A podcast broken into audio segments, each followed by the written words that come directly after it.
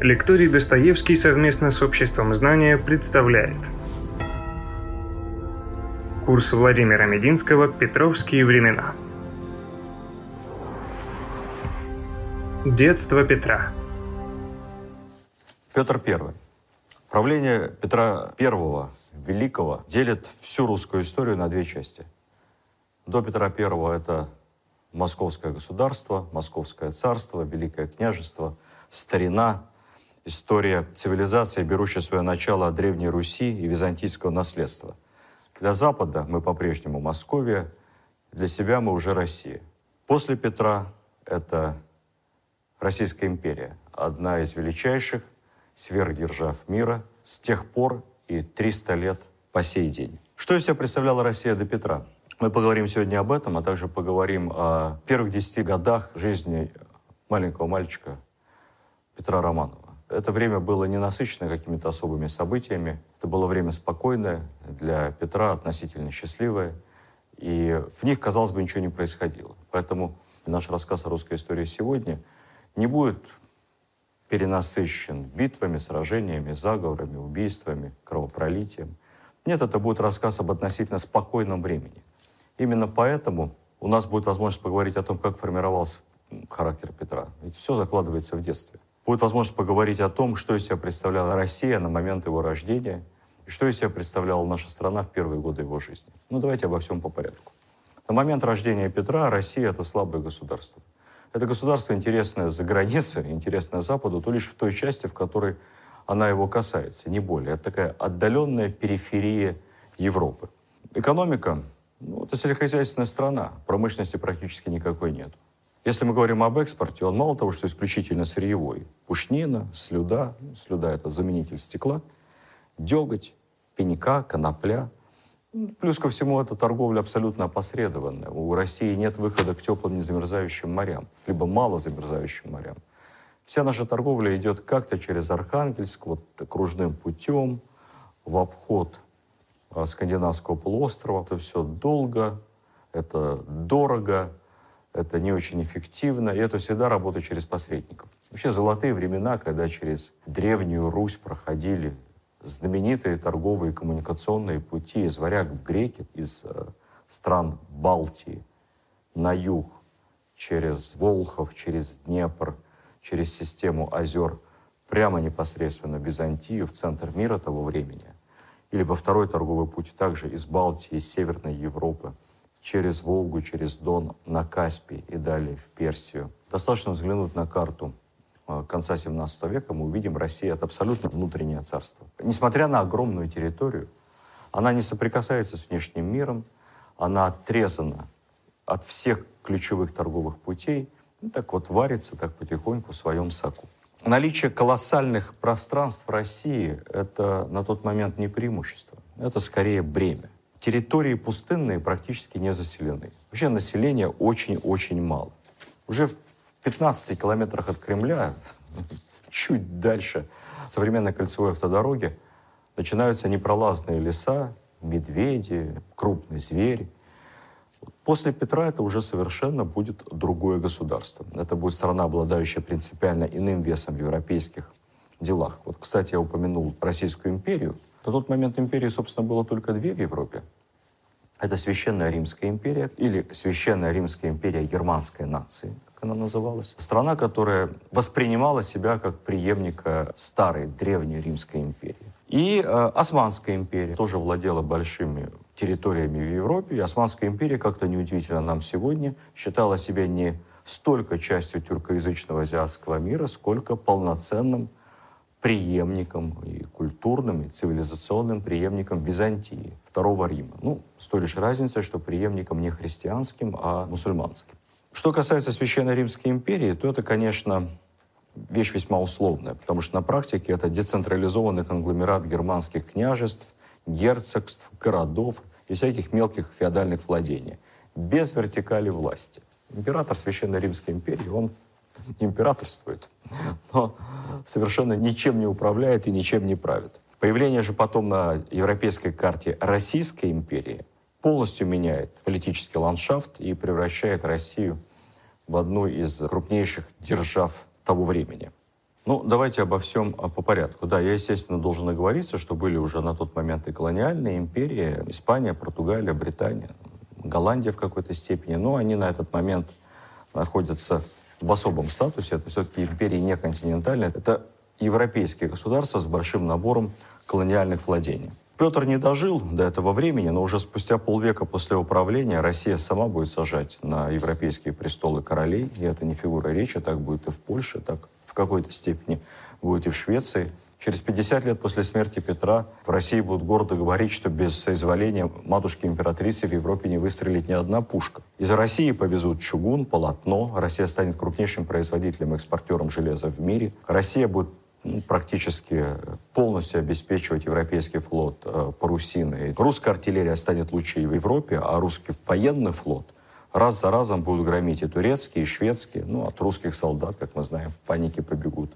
все противники, от янычар до шведов и прусаков. Настанет день, когда русская армия сокрушит сильнейшую в Европе армию Наполеона, вступит в столицу самой передовой и сильной континентальной державы той эпохи Франции – когда русских писателей будут переводить на все ведущие языки мира, для русских художников придется создавать отдельный русский музей, а Санкт-Петербург, основанный Петром, станет одним из самых красивых городов планеты. Петр всего этого не увидит. Но это будет после него, и это будет благодаря ему. Это будет в результате его правления. Петр I при этом полностью изменит и внутренний уклад жизни страны, изменит сословный состав общества, изменит сами общественные отношения, изменит отношения между мужчинами и женщинами, вообще восприятие женщин в, в общественной жизни, в жизни страны. Грандиозность перемен, которые проведет Петр I, будет сравнима только с переменами, которые принесет революция 17 года. Интерес к личности Петра огромен. Давайте зададимся вопросами. Сумел ли он изменить, модернизировать Россию? Да, сумел.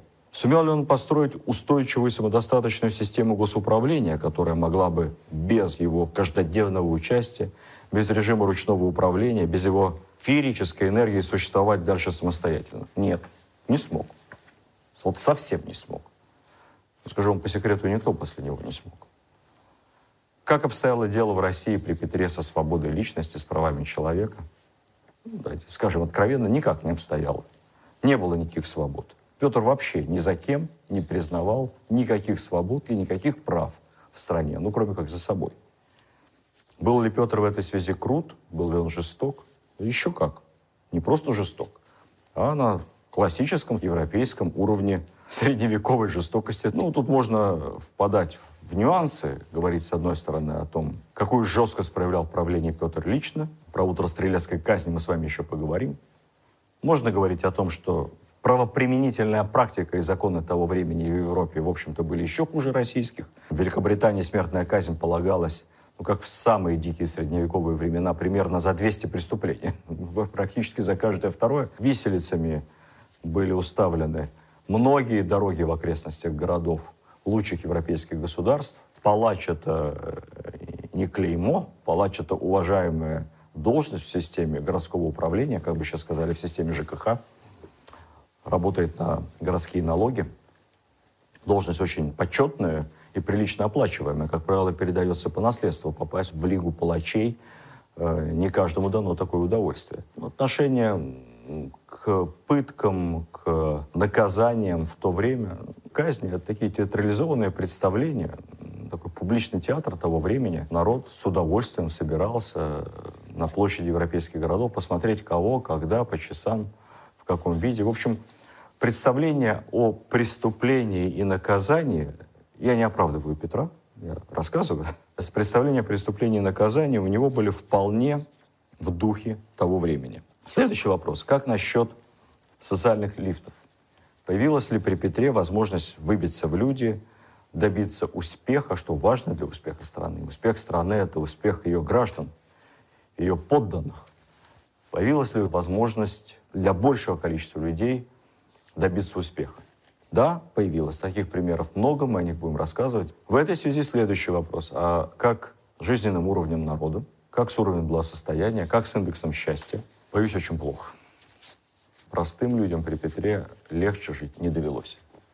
С этим было, пожалуй, еще хуже, чем с правами личности. Был ли задан вектор дальнейшего развития? То есть сумел ли Петр угадать то направление, которое вело нашу страну вперед, вверх, вширь, к имперскому величию? Да, удалось. Это очевидно, и это, наверное, одно из его главных достижений. В общем, все, как всегда в истории, сложно, многогранно, многоуровнево и неоднозначно. Черной и белой истории не существует. Так что будем во всем этом разбираться. Кстати, и при жизни Петра оценки его как личности сильно разнились. Для кого-то Петр был антихристом, а для кого-то уже при жизни стал полубогом. Я буду стремиться рассказывать не об исторической эпохе, не об истории государства российского, не о производственных отношениях и производительных силах, не о экономике. Ну, а об этом будем говорить вскользь. Я буду стремиться рассказывать о личности Петра и о личностях людей, которые были рядом с ним. Потому что очень важно опираться в этом не на современные оценки, а на исторические свидетельства и понятия вот того очень далекого от нас времени. Почему? Потому что мораль – вещь временная.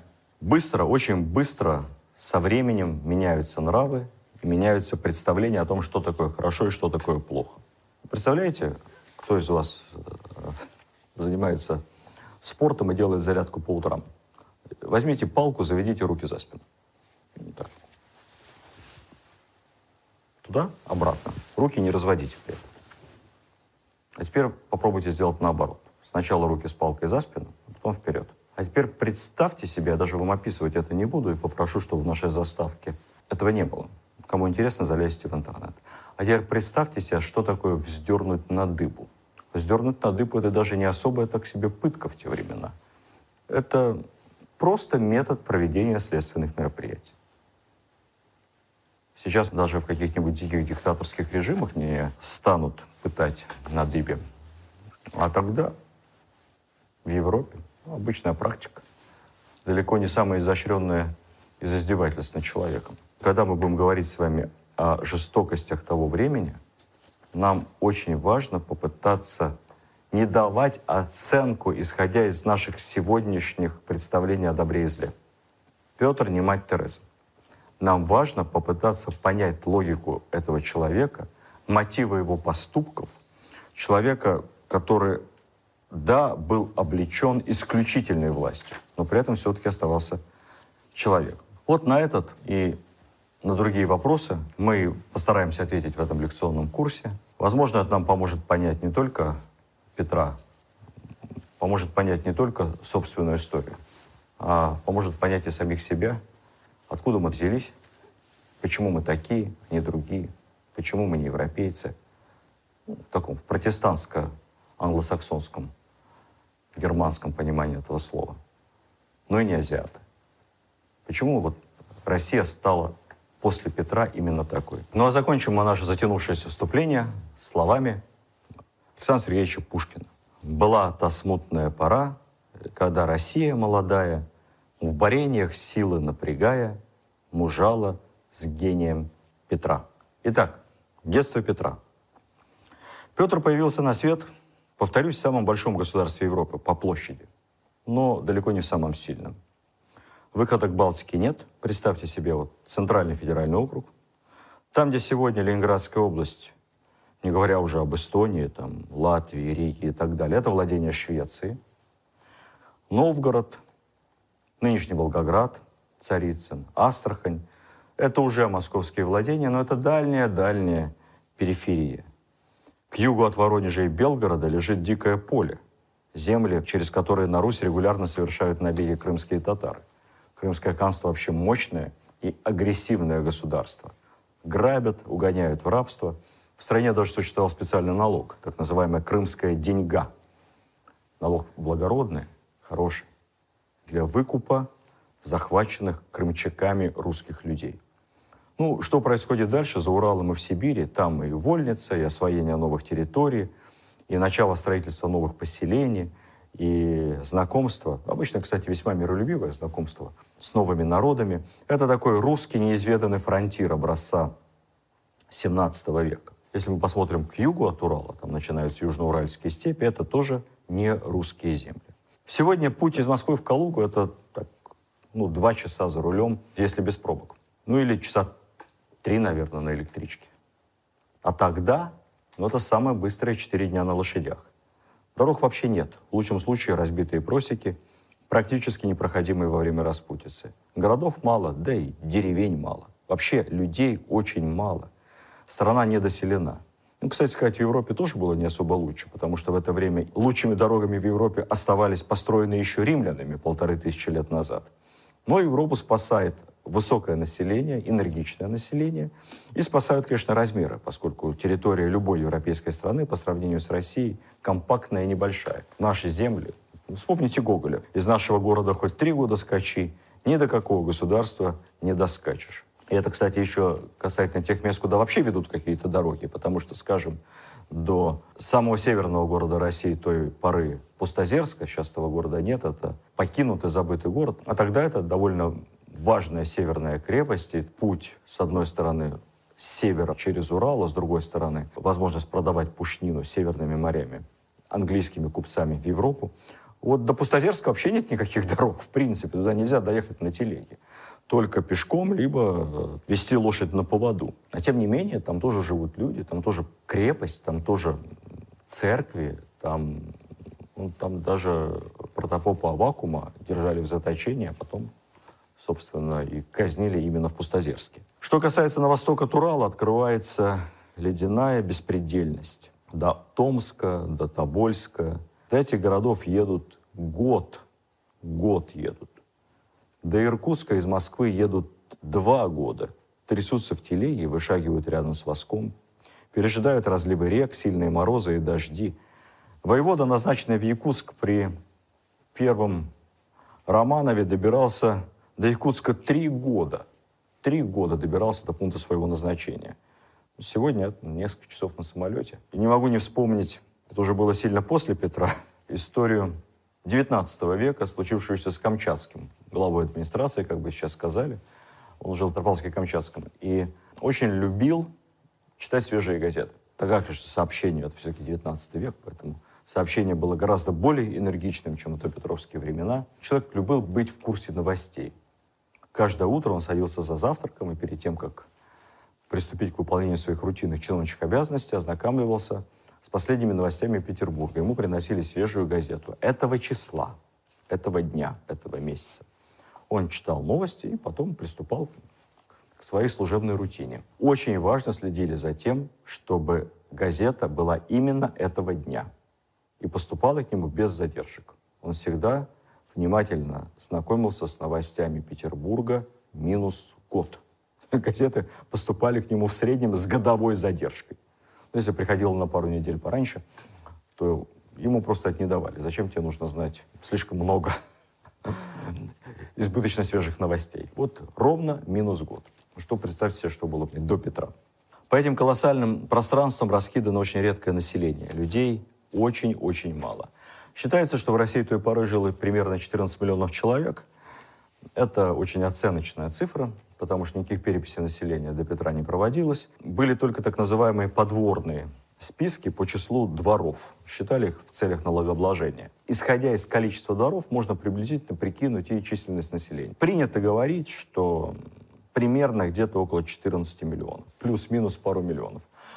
Что бы это ни было, на всю огромную Россию, существенно меньше, чем население Франции, существенно меньше, чем население Италии того времени – и даже меньше, чем население Речи Посполитой. Москва в те годы столица царства, город с ярко выраженным своеобразием. В нем, конечно, было много плюсов, потому что в сравнении с европейскими столицами это город большой, по территории, раскинутый и буквально утопающий в зелени. По нынешним меркам, как город крошечный, он целиком умещался в современных рамках Садового кольца. Там, где сейчас находится МИД, то есть вот конец Арбата, это уже дальняя окраина, дальняя московская окраина. Кстати, отец Петра, Алексей Михайлович, переименовал Арбат в Смоленскую улицу. И лишь потом уже, в постпетровские времена, историческое название Арбат вернулось на московские карты. Так что, видим, практику переименования улиц придумали не большевики. Дома в Москве большие, просторные, стоящие отдельно друг от друга, не так, как в Европе, буквально без промежуток стенка к стенке. Дома закрываются на большие конные засовы, крутые лестницы, дворики, огороды, много деревьев, фруктовые сады, очень много церквей, очень красивая архитектура. Вообще, по сравнению с современным городом, скажу вам честно, конечно, нам сложно представить Москву, но если мы так пофантазируем, архитектурно очень цельный город. Московская архитектура, вся эта невероятная красота резных расписных украшений, деревянных домов, все это очень сильно отличалось от каменных джунглей европейских столиц того времени. И в этом было такое невероятное очарование. Красная площадь — это, как мы с вами понимаем, несколько стен. Можно долго говорить о Кремле. Кремль — это очень мощная европейская крепость. Крепость, которая в случае опасности находится на острове, с трех сторон окружена водой. Несколько стен, а не одна, как сейчас. Крепость абсолютно неприступная. Я, честно говоря, вот вы, может быть, вы мне подскажете, но я не вспомню ни одного примера в истории, когда Кремль был бы взят штурмом. Ни разу. Крепость была настолько продумана и хорошо укреплена, что, в общем-то, никто и не пытался ее штурмовать. Даже Минин и Пожарский, прекрасно понимая, с чем они столкнутся, при попытке штурмовать Кремль, предпочли его обложить и ждать, пока засевшие там польские оккупанты э, съедят лошадей, крыс, котов, собак и, собственно, начнут есть друг друга. Штурмовать совершенно бессмысленно. Красная площадь — это большой рынок, застроенный, Мостовые московские, конечно, не каменные. Камень дорог, и все-таки не Европа у нас в этом отношении. Мостовые деревянные, они либо из бревен, либо из струганных досок, как было в свое время в Новгороде. Раз в несколько лет эти мостовые меняют, Летом они покрыты толстым слоем пыли. Конечно, весной, осенью все это утопает в грязи. Но зато зимой приятно и довольно чисто. С 1645 года в Московском царстве правит второй царь из династии Романовых, отец Петра Алексей Михайлович большинство историков на этом сходится, что и по деловым качествам это был вполне себе разумный, эффективный правитель, а по человеческим так человек вообще очень приятный, активный, умный, жизнелюбивый, добрый, что большая редкость для человека, оказавшегося на самой вершине власти. Мы его называем Алексеем Михайловичем Тишайшим. Тишайший — это не прозвище. Как можно сейчас подумать, Тишайший — это титулование, которое появилось в Москве в силу постоянных дипломатических контактов с западными державами. Дело в том, что при переводе с латыни величания европейских монархов, Клементиссимус их называли, у нас почему-то перевели как «тишайший».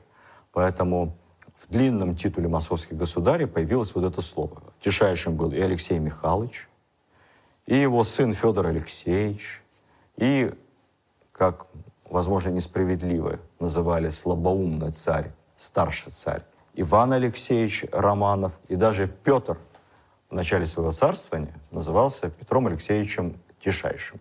Сложно, конечно, представить, мы себе Петр Первый Тишайший. Но по документам оно было именно так. Назывался это Тишайший, избранный и почтенный царь и великий князь. Возвращаясь к Алексею Михайловичу, к его отцу, Приведу свидетельство одного иностранного дипломата. Нрав его истинно царский. Он всегда важен, великодушен, милостив, благочестив, в делах государственных сведущ и весьма точно понимает желания иностранцев. Ну, у кого что болит, тот о том и говорит. Ну, конечно, дипломат писал о себе, о своих проблемах. Большую часть дня он употребляет на дела государственные. Большая редкость для монарха той поры.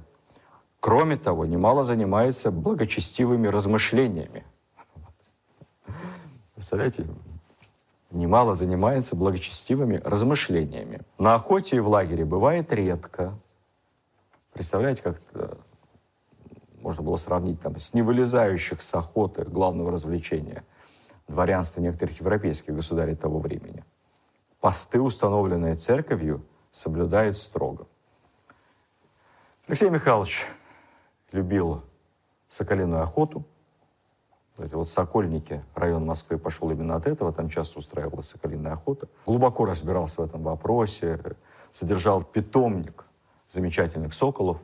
И даже написал, вы не поверите, трактат об особенностях национальной охоты в России, главным образом посвященный использованию обученных соколов.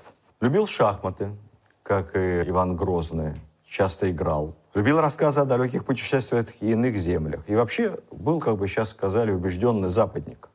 Он заводил полки наземного строя, он создавал первые мануфактуры. Театра еще не было, но были театральные представления. Игрища, как тогда назывались, заезжих труп. В его доме висели картины, невиданная вещь. Картины на стенах висели, зеркала.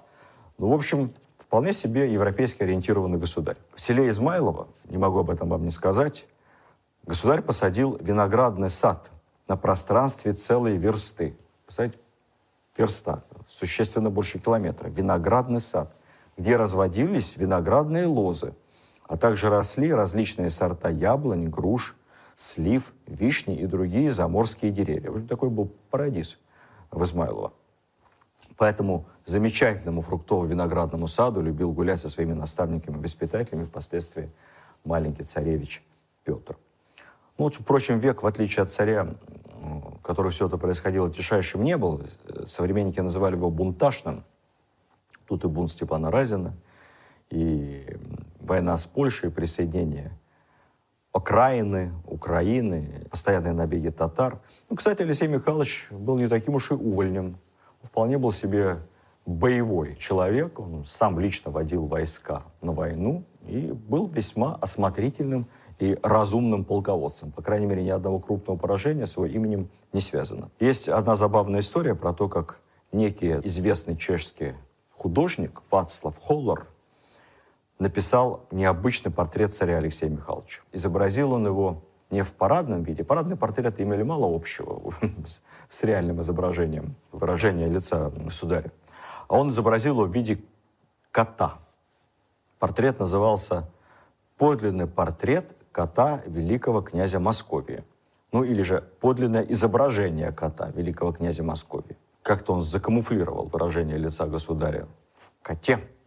Взгляд у кота на гравюре суров, серьезен, уши торчком. В общем, серьезно, товарищ. Мы, наверное, еще будем говорить с вами и о внешности Петра довольно много. Она была очень необычная. Петр родился от второй жены Алексея Михайловича. Это сын его от второго брака. Немного забегу вперед. И все Романовы по мужской линии, они такие довольно физически слабые, болезненные молодые люди. Петр же, наоборот, был необычайно с вами высок. Официальная цифра 2 метра 4 сантиметра.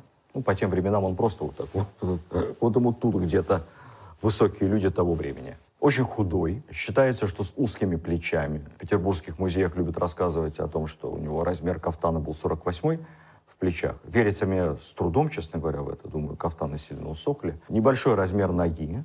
Поэтому Петр не любит стоять, он все время в движении, он очень быстро, он практически, когда идет, почти бежит. Вот если он шел быстрым шагом, то его сподвижники за ним вынуждены были бежать трусцой, таким джогингом заниматься. Он такой не очень складный, но при этом очень сильный физически. Есть тут памятник Петропавловской крепости, можете его посмотреть, памятник Шемякина, который почему-то считается самым точным изображением Петра. На мой взгляд, это полная галиматья. Карикатурное весьма изображение. Художник так видит. Считается, что наиболее точный портрет молодого Петра — это кисти Готфри Неллера 1697 года. На этом портрете Петру 25 лет — вот он очень похож на оригинал. Если мы уберем доспехи, то мы увидим довольно симпатичного молодого человека с круглым лицом, с усиками, худощавого, но, но и только. И эта худоба, она, в общем-то, за счет высокого роста. Как писал Василий Ключевский, Петр был без малого трех аршин ростом, целой головой выше любой толпы. От природы он был силач. Постоянное обращение с топором и молотком еще более развило его мускульную силу и сноровку.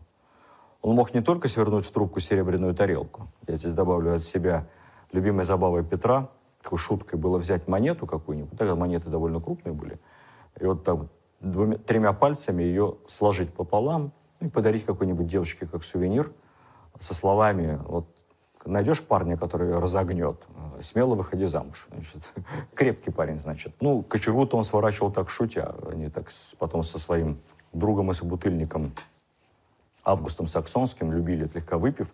Петр завяжет кочергу узлом. Август Саксонский, который тоже был такой крепкий детина, пытается ее развязать. Если у него получится, Петр еще раз завяжет узлом покрепче. Дальше Ключевский пишет. Он мог не только свернуть в трубку серебряную тарелку, но и перерезать ножом кусок сукна на лету. Ну, такой резкий был.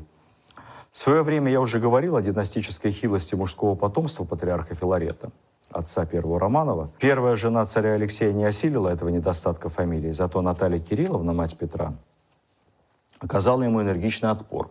Петр уродился в мать. Особенно походил ростом и статью на одного из ее братьев Федора. Вообще, несколько слов о здоровье того времени, забегая опять же вперед, потому что тема здоровья в истории Петра имеет очень важное значение. С современной точки зрения болезни того времени практически не лечили вообще. Человек либо излечивался сам с помощью бани, трав и кровопускания, либо умирал. Спасал только невероятной силой для нас сегодняшних природный иммунитет. Спасала непотревоженная еще экология, спасал, конечно, жесточайший естественный отбор – Жесточайшее сито этого отбора не миновали даже царские особы. Колоссальная детская смертность того времени, ее сегодня даже трудно осознать. Ей противостояла только высокая по нынешним временам рождаемость. Вот посмотрите, царские семьи. Конечно, у царей максимально хорошие врачи и максимально хороший уход за новорожденными. И тем не менее, из десяти детей первого царя из династии Романовых, Михаила, деда Петра, Михаила Федоровича, до взрослого возраста доживет только четверо. Четверо. То есть смертность 60%. Из 13 детей, рожденных от первого брака отцом Петра, Алексеем Михайловичем, взрослыми станут только 6. Менее половины. Из трех детей, рожденных Натальей Нарышкиной, второй супругой, выживут двое. Девицы Романовы были немного поживучие, и так получилось, что Алексей Михайлович стал отцом целого выводка активных, неплохо образованных по меркам 17 века царевин, но, к сожалению, замуж из них ни одна не вышла по понятным причинам. За кого может выйти замуж царская дочка? У него шесть взрослых дочерей, включая царевну Софию, о которой мы говорить отдельно и подробно. За кого может выйти замуж царская дочь? Ну, вот представьте себе, за кого? Она может выйти только за православного, это естественно. Кто у нас православные государи, чтобы выйти замуж за равного? в том времени. А их просто нет. Черногория, ну, в Молдавском княжестве, вассальном, вроде бы там есть православные. Все, список исчерпан.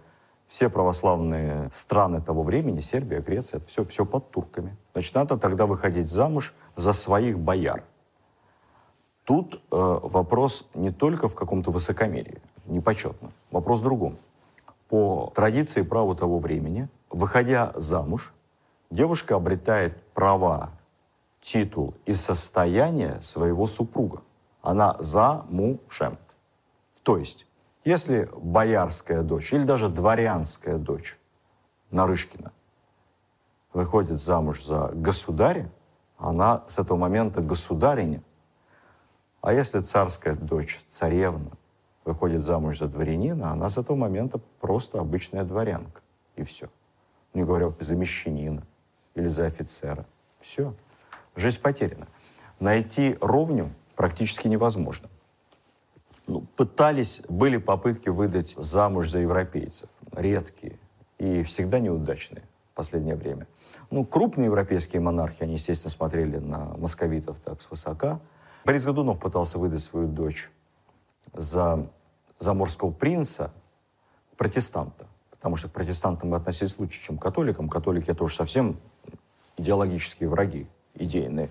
А протестанты все-таки, поскольку они враги католиков, то они враг моего врага. То есть вроде как с ними еще можно иметь дело. Поэтому он пытались выдать замуж за принца протестанта, при этом уговаривая его все-таки перейти в православие. Он там упрямился, долго не переходил. В общем, пока все эти переговоры туда-сюда шли, незадачливый принц подхватил какую-то горячку и скончался. В общем, ничего из этого не вышло.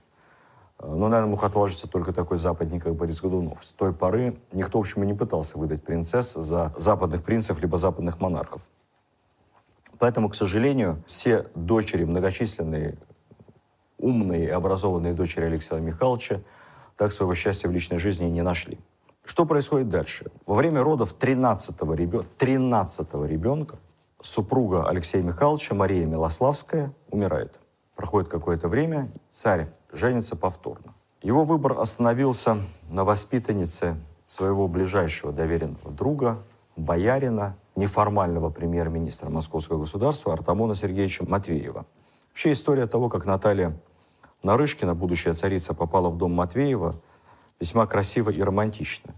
Если верить старинной легенде, то боярин Матвеев проезжал мимо некого селения Киркина, это рядом с современной Рязанью, проезжал, выглянул в окошко и увидел там девочку, 11 или 12-летнюю, которая безутешно рыдала у своего дома. Боярин остановился, ему девочку эту стало жалко и спросил, что ты, девица красная, плачешь? Оказывается, девица оплакивала свою подругу, которая как-то там из-за несчастной любви самовольно удавилась. Это так тронуло боярина Матвеева, что он решил взять эту девушку себе на воспитание. Кстати, село это существует Киркино и по сей день, там эту историю рассказывать любят, что вот отсюда именно пошла родом мать самого Петра Великого, обычная э, из небогатого относительно дворянского рода, девица. Ну, все это, конечно, не совсем правда, потому что, как случайно потом выяснилось, отец этой девушки приходился родственником жене Матвеева. Я думаю, что вы историю придумали по факту, но так либо иначе, Наталья Нарышкина оказалась в доме боярина Матвеева на воспитании. И познакомилась там с овдовевшим царем Алексеем Михайловичем. Знакомство и произошло абсолютно на современном европейском уровне. Боярин Матвеев, зная, что царь безутешен, тоскует, детей много, хозяйки дома нет, пригласил э, государя к себе домой пообедать. Ну, совершенно случайно за столом оказалась его воспитанница, молодая и красивая Наталья Нарышкина. Вот так за столом в общей компании познакомились. Царь влюбился, ему было 40 с небольшим, довольно молодой человек еще, по современным меркам. Тогда, конечно, уже степенный муж. Царь влюбился, царице в то время 21 год, государева в два раза старше. Они поженились. У них было трое детей. Сын Петр и две дочери. Одна умерла во младенчестве, вторая дочь Наталья, с ней Петр, в общем, был дружен потом всю свою жизнь. Любимая его сестра.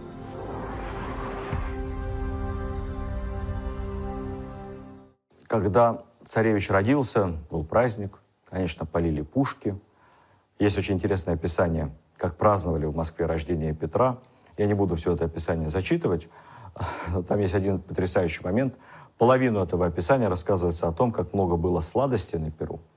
И как царь эти сладости, цукаты, сахара различные, и там, печенье, сахарные головы, э, леденцы, засахаренные фрукты, патоку и прочие, как тогда говорили, индейские овощи – всем раздавал, одаривал на Перу. Это, видимо, была такая редкость. Вот эти все сладости, что-то попало в летописи и было для людей большим счастьем. Кариеса тогда не было вообще. Совсем.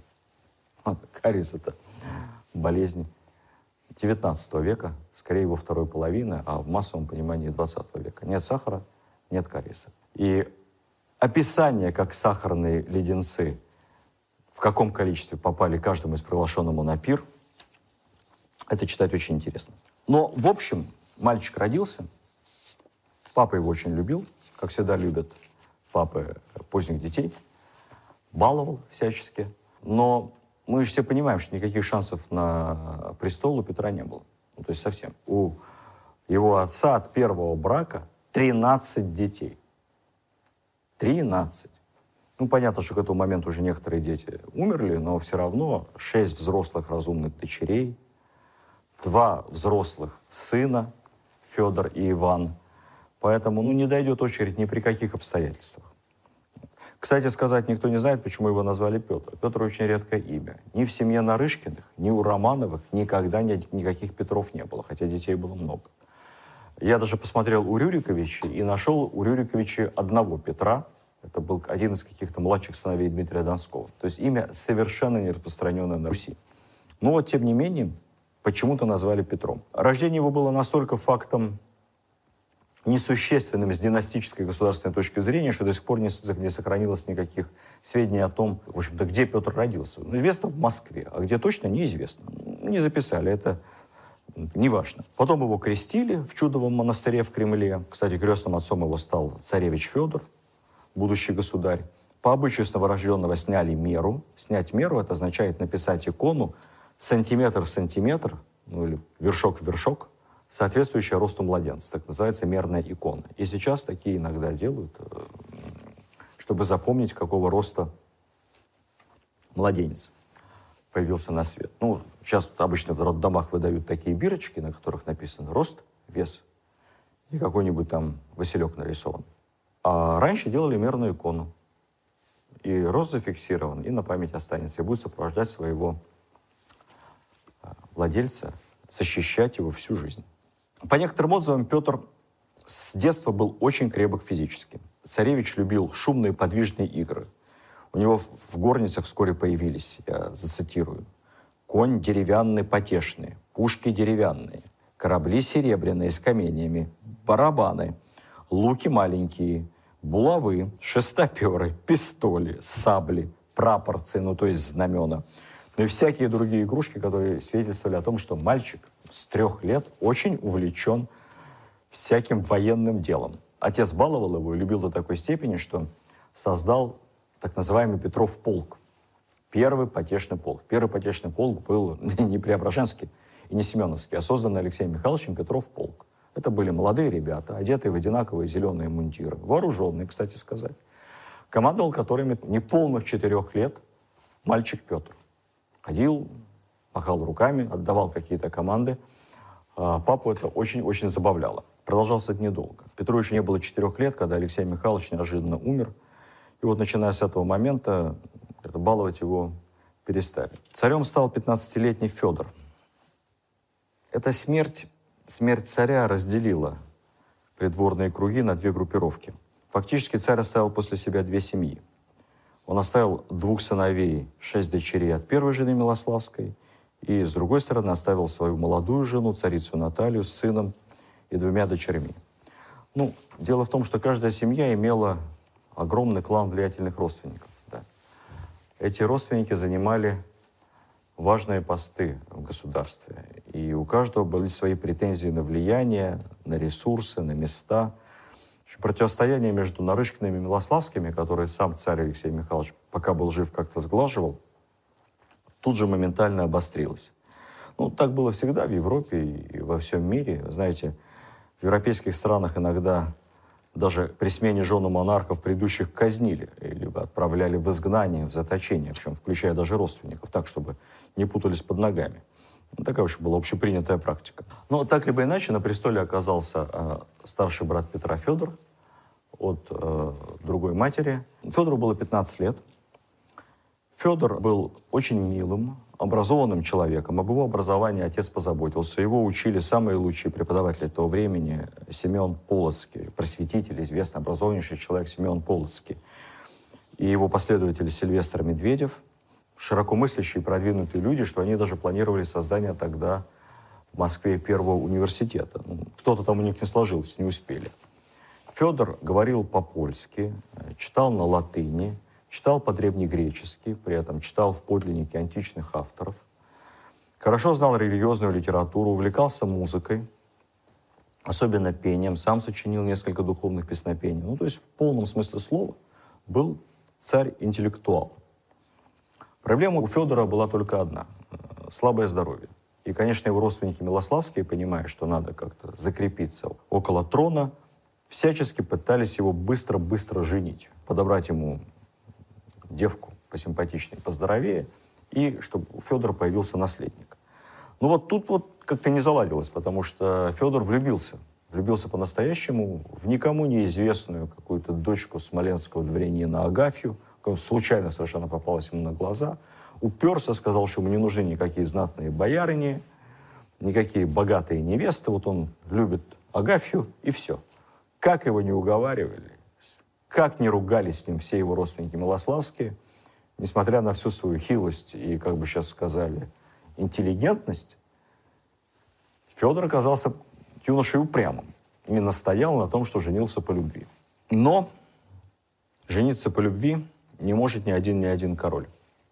Случилось так, что Агафья, жена его, при первых же родах заболела родильной горячкой, видимо, произошло какое-то отравление организма. Через три дня после родов она скончалась. А, Федор был безутешен. Федор никого к себе не подпускал, рыдал, трясся над наследником. Родился мальчик, назвали его Илья, тоже очень редкое имя. Не прошло и 10 дней, как мальчик тоже умер. Федор и до этого был слабым. Эта трагедия сломила его окончательно. Для вдовствующей царицы Натальи Нарышкиной наступает время, как писали тогда, время нелюбови или время нелюбья. Первое, что делают Милославские, они отправляют в опалу главную силу клана Нарышкиных, боярина Артамона Матвеева. Артамон Матвеев – это такой Столыпин того времени. Это невероятный западник, у него самый красивый дом в Москве, дом, который можно сравнить с домом герцога британского или э, знатного французского э, вельможи, дом с огромной библиотекой, с э, невероятным количеством картин, красивой европейской мебели, дом, где все одеваются по-европейски в польское платье, дом, где говорят на разных языках, дом, где э, девушки, женщины ведут себя достаточно свободно, заходят на мужскую половину, вместе обедают и ужинают. Это очень просвещенный передовой дом того времени, и Артамон Матвеев – крупный государственный деятель, боевой офицер в молодости, а, он тоже ведет себя вот так вот очень просвещенно. Ну, Матвеева сразу же высылают Милославские ссылку сначала в почетную ссылку, воеводы куда-то там далеко-далеко в Верхотурье, а потом в тот самый страшный город Пустозерск, в нынешнем Ненецком автономном округе, куда Макар телят не гонял, и куда даже нет дороги. Сама вдовствующая царица Наталья от греха подальше вместе со своими детьми уезжает из Кремля в Преображенское. Преображенское – это подмосковное село. И живет там тихо и спокойно. Вот там и проводит несколько лет маленький Петруша. Ну, чем занимается Петруша? В юном возрасте, в юном возрасте мальчик должен учиться. Вот ему в возрасте пяти лет и нанимают учителя. Учитель это знатный, имя его запомним. Зовут его Никита Зотов – Никита Зотов и научит Петра маленького всему, что умел сам. Умел он немного. Вообще по должности Никита Зотов был приказным дьяком, приказ Большого Прихода. Переводя на современный язык, это что-то типа один из руководителей Федеральной налоговой службы. Вот как описывает Ключевский со всей обезоруживающей простотой, как Никита Зотов стал воспитателем царского сына и будущего императора Всероссийского. Некто Соковкин привез Зотова к царю и, оставив в передней, отправился с докладом. Вскоре из комнаты царя вышел дворянин и спросил, кто здесь Зотов? Будущий учитель так оробел, что не мог сдвинуться с места. И попросил подождать, пока он придет в себя. Наконец, перекрестившись, он пошел к царю, который пожаловал его к руке и проэкзаменовал в присутствии Симеона Полоцкого. Ну, царь это, собственно, Федор, молодой государь. А почему Симеон Полоцкий? Понятно, потому что это признанный образованный авторитет. Ученый-воспитатель царя Федора одобрил чтение и письмо Зотова, но, видимо, сам Зотов все-таки читал и писал изрядно. И потом его повезли к царице-вдове, то есть к Наталье Нарышкиной. Та встретила его, держа Петра за руку, и сказала, «Знаю, что ты в доброй жизни и божественном писании искусен. Вручаю тебе моего единственного сына». Зотов залился слезами и, дрожа от страха, повалился к ногам царицы со словами «Недостоин я, матушка государиня, принять такое сокровище». Ну, повел себя, как надо себя вести, правильно повел, по этикету того времени. Царица тоже пожаловала его к руке и велела на следующее же утро начать учение. На открытие курса, то есть на первый урок, первый раз первый класс, пришел и царь, и патриарх, Начали они урок со смолебна, с водосвятием. Окропили святой водой нового спудея, ну, как спудеем что-то называют, первоклассника Петрушу, и, благословив, посадили его за азбуху. Зотов начал курс учения, получив сразу же авансом гонорар. Патриарх дал ему 100 рублей. Ну, большие деньги по тем временам, очень большие. А государь по случаю 1 сентября произвел его во дворяне. Царица-мать прислала ему две пары богатого верхнего платья и весь убор. Ну, что такое весь убор, не знаю. Наверное, полный комплект цивильной и гражданской одежды, в которой по уходе государя и патриарха Зотов тут же и переоделся. Таким образом, учение Петра началось 12 марта 1677 года. Следовательно, Петру не исполнилось и пяти лет. Ну, чему учил Никита Зотов грамоте? Читать. Учил целых пять лет. Не очень интенсивно. Весь курс обучения начинался с азбуки. Был определенный э, образовательный стандарт, как бы сейчас сказали. В стандарт входило следующие произведения. Ученик должен был начинать читать часослов. Часослов — это православная книга богослужебная, которая включает в себя молитвы ежедневных служб. То есть как бы убить двух зайцев одним выстрелом и книжка для чтения, и понимаешь, что в храме происходит во время службы. Потом читали псалтырь, это уже более серьезный. Богослужебная книга, сборник целых 150 псалмов. Потом переходили к Евангелию, а от Евангелия переходили к деяниям апостолов. Но деяния апостолов, как вы понимаете, уже книга не только религиозная, но, можно сказать, и историческая. Обучение письму шло позже чтения. Это была очень странная методика. То есть несколько лет ребенка учили читать, а потом только начинали учить писать. Неправильная педагогика, конечно, сейчас так не делают. Поэтому Петр начал учиться письму только в возрасте примерно 7-8 лет. И надо сказать, что никогда так не научился. Вообще, из всех анекдотов о Петре, самый правдивый и реалистичный — это то, как Петр писал. Загляните в интернет, мы вам покажем, как выглядит Петровское письмо. То есть Петр писал с колоссальным количеством грамматических ошибок. Ну, я про пунктуацию и синтаксис не говорю, потому что знаков пунктуацию он в принципе не воспринимал никаких. Более того, Петр писал, как правило, слова слитно. Предложение шло подряд все слова без пропелов. При этом множество слов он просто сокращал. Он торопился очень. Писал Петр много от руки. Указания, распоряжения, письма, уставы, законопроекты. Поэтому вот так вот очень быстро, очень бегло, ужасным почерком, сокращая слова, с безумным количеством ошибок, вставляя в русский текст английские, немецкие, польские слова, голландские слова. И все слова еще сокращая, пропуская гласные, без запятых. В общем, на самом деле людей, способных разобраться в Петровом письме, ну, как считается, в современном мире, может быть, есть человека три, четыре. Сбербанк анонсировал создание специальной программы вместе с историческим обществом – искусственный интеллект, не смейтесь, искусственный интеллект будет заниматься расшифровкой петровских записей, потому что огромное количество петровских записей до сих пор не расшифровано и не переведено на современный язык. Можно разобрать отдельные слова, но сложно понять целиком смысл написанного. Вот он будет расшифровывать все петровские записи, и таким образом с помощью искусственного интеллекта будет сделано все то, что за 300 лет не сделали ученые-историки – будет издано собрание сочинений Петра, адаптированное на более-менее современный русский литературный язык. Помимо этого, использовались учебные пособия. В качестве учебных пособий Никита Зотов использовал так называемые потешные фряжские, то бишь итальянские, фряжские или немецкие листы. Что эти листы из себя представляли? Это были такие комиксы – картинки из жизни иностранных государств, либо из истории, на которых что-то красивое было нарисовано, интересное, с подписями. Вот эти вот он листы показывал, показывал специальные там, книжки, там, где э, красками и золотом изображались города, солдаты, были такие целые иллюстрированные повести.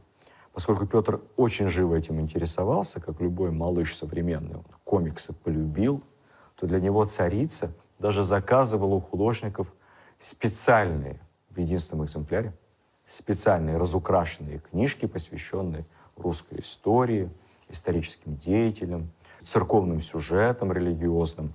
Вот по таким вот комиксам он изучал историю. Потом воспитатель уже с возрастом, когда Петру уже было там ближе к 10 годам, стал брать из царской библиотеки книги о славных мужах прошлого. Он читал ему книги об Александре Невском, о Дмитрии Донском, об Иване Грозном и даже о его собственном родителе Алексее Михайловиче Тишайшем. Такую любовь к истории Петр, надо сказать, от Зотова воспринял. И с той поры он э, всегда придавал очень большое внимание изучению истории, даже хотел издать первый краткий курс Петра Первого. Он никак не мог найти толкового исполнителя, который бы написал историю российского государства истории его деяний. Что-то он пытался писать сам, что-то надиктовывал на бегу по ходу дела. Но вот, к сожалению, такой последовательной работы у него не получилось. А он очень мечтал издать учебник русской истории. Не было у него своего Карамзина. И, ну, конечно, не было в обучении Петра никакой географии, никакой математики, никакой полноценного курса всемирной истории, ни, ничего другого. В общем, никакого системного образования Петр не получил, а жажда знаний, да, жажда знаний у него была. Надо сказать, что уже в зрелом возрасте Петр, продолжая писать с колоссальным количеством ошибок, вот этим совершенно нечитабельным почерком. Кстати, также и писал на иностранных языках. Вот я сказал, что он знал немецкий, голландский, польский, и понимал французскую речь. И на этих языках он писал точно так же, смешивая слова, путая языки. В общем, не комплексовал совершенно. Говорил с иностранцами на некой смеси иностранных языков. Главное, чтобы его понимали. Ну, а кто не понимал, тому хуже. Сам. Это его проблема. В общем, в целом у него получалось. Надо сказать, что Петр потом учился всю свою жизнь. У него была колоссальная тяга к знаниям. И э, не случайно он очень любил овладевать самыми разными профессиями. Ну, начнем с того, что у него были развиты ремесленные навыки. Вот действительно можно сказать, что у человека от рождения золотые руки. Петр очень гордился впоследствии своим собственным умением вырезать, вырубить, выточить на станке любую деталь, которая может пригодиться в каком-то производстве в любом деле, особенно в корабельном. Петр был, говоря о корабельном деле, очень неплохим лоцманом. Это отдельная профессия, профессия непростая. Он был хорошим морским капитаном, он был очень приличным артиллеристом, уже в юношеские годы выучил артиллерийское дело, выучил все связанные с этим математические таблицы, отлично был бомбардиром. Вообще, основы, заложенные в детстве, как говорят, определяют всю последующую жизнь. И вот если не было у него в детстве какого-то обучения искусствам, музыке, э, живописи, впоследствии он очень об этом жалел, но особого интереса к этому не проявлял. Однажды, когда он на склоне уже лет, уже будучи зрелым человеком, увидел свою маленькую любимую дочь Елизавету, склонившуюся над французской книгой, Елизавета свободно писала, говорила читала на французском, как на родном, говорят, он воскликнул, «Как счастливы вы, дети мои! Вам в молодых летах удается, вас приучают к чтению полезных книг, а я в молодости своей был лишен и книг, и наставников». Слушайте Петра, он плохого не скажет.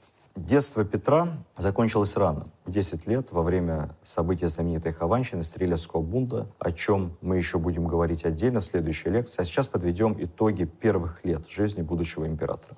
О чем надо сказать? Во-первых, в детстве у Петра сформировался такой своеобразный психологический комплекс. Он как будто бы не хотел быть царем. Впоследствии, почти всю свою жизнь, до седины, он будет все время играть в перевоплощение. То он будет представляться там, бомбардир-поручиком Петром Михайловым, то Петрушей Алексеевым, то плотником Заадамским, то гвардейским капитаном. Представлять себя обычным человеком, это было такое любимое петровское развлечение. Это даже не было, как вы понимаете, ни фотографии, и портреты никто не видел, и все это было весьма относительно. Но знали, что русский царь высокий. Ну, в конце концов, высокие люди встречаются. Этому есть много объяснений. Возможно, что ему вообще не очень нравилось быть царем. Вот ему нравилось добиваться цели, добиваться результата. Но царские ритуалы, статус, ему все это притило. Он терпеть не мог никаких церемониалов, никакого протокола, никаких этих дорогих одежд царских. Его совершенно не интересовали внешние атрибуты власти. Вот в принципе. На самом деле это довольно хорошая черта и большая экономия для государственного бюджета. И он как будто все время пытался добиться успеха в тех сферах знания, где он этого добивался сам, не по праву рождения. Вот так получилось, что у него единокровные братья стали царями по праву рождения. И Иван, и Федор, но не, мало чего добились. Иван, мы об этом говорим, еще вообще был, по разным свидетельствам, не очень большого ума человек. А вот он как бы всего добивается сам.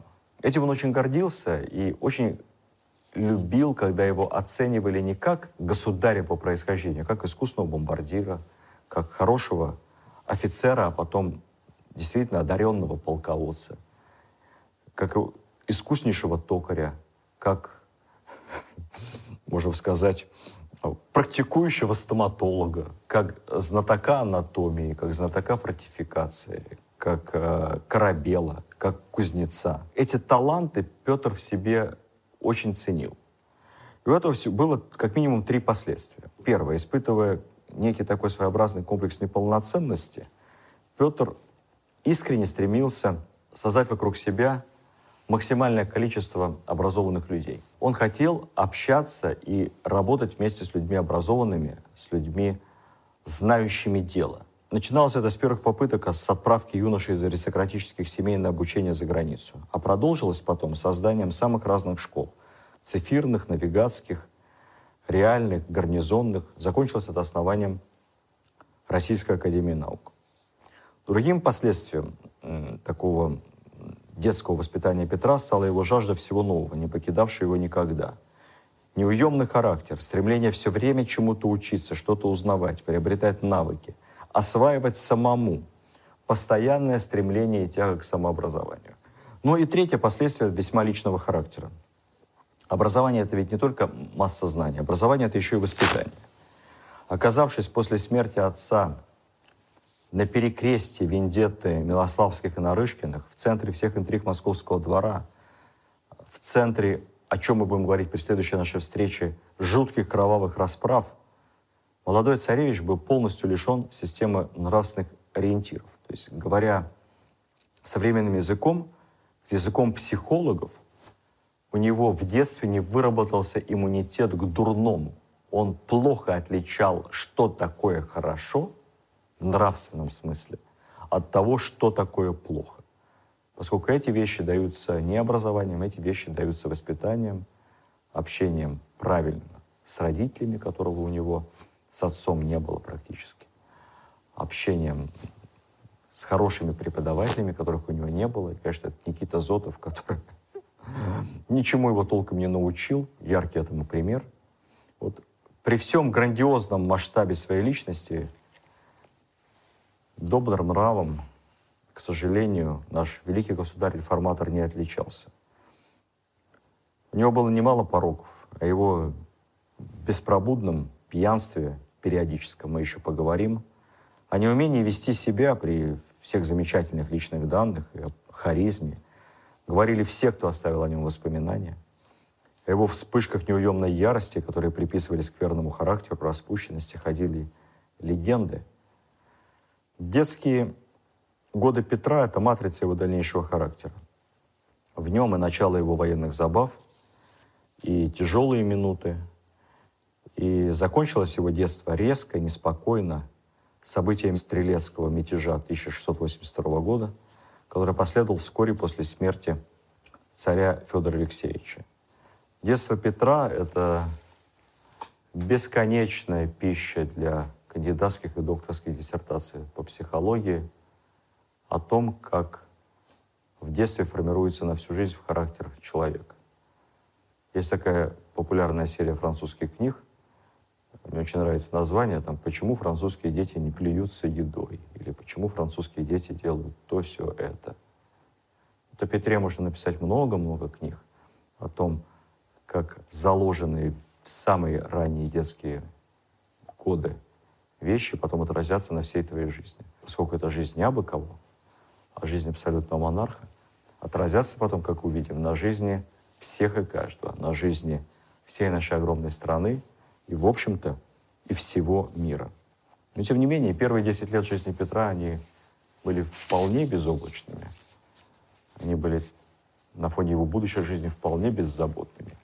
А следующие годы, это будут годы отрочества – это будут годы крови, годы страха, годы военных игрищ и годы закалки петровского характера. В этом поговорим на следующей встрече. Всего доброго. Видеоверсию данного подкаста смотрите на сайте достоверно.ру.